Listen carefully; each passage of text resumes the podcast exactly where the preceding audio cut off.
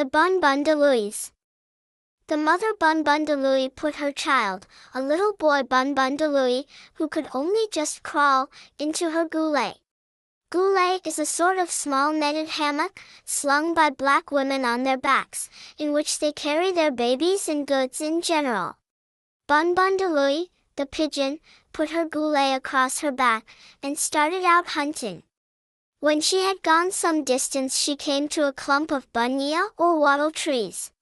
At the foot of one of these she saw some large ulamara or grubs, which were good to catch.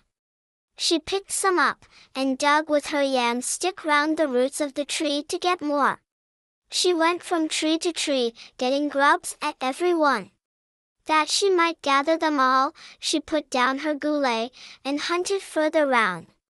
Soon in the excitement of her search, she forgot the goolay with the child in it, and wandered away. Further and further she went from the Dunya clump, never once thinking of her poor Birrahlee, or baby. On and still on she went, until at length she reached a far country. The Birrahlee woke up, and crawled out of the goolay.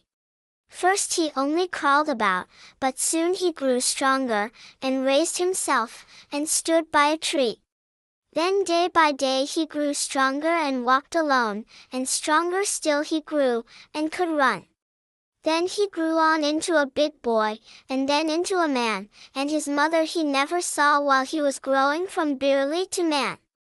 But in the far country at length one day Bunbundoolooey, the mother, remembered the Birrahlee she had left.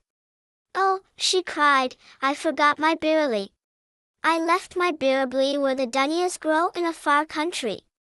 I must go to my Birrahlee. My poor Birrahlee. I forgot it. Mad must I have been when I forgot him. My Birrahlee. My Birrahlee. And away went the mother as fast as she could travel back to the Dunya clump in the far country. When she reached the spot she saw the tracks of her Birrahlee, first crawling, then standing, then walking, and then running. Bigger and bigger were the tracks she followed, until she saw they were the tracks of a man. She followed them until she reached a camp. No one was in the camp, but a fire was there, so she waited, and while waiting looked round.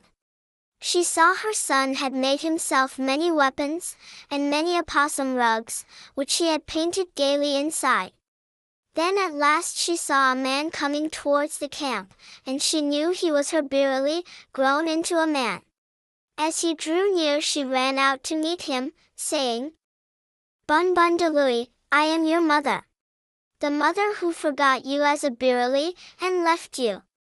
But now I have come to find you, my son, Long was the journey, my son, and your mother was weary, but now that she sees once more her Birrahlee, who has grown into a man, she is no longer weary, but glad is her heart, and loud could she sing in her joy. Ah, Bunbundoolooey, my son! Bunbundoolooey, my son! And she ran forward with her arms out, as if to embrace him. But stern was the face of Bunbundoolooey, the son, and no answer did he make with his tongue.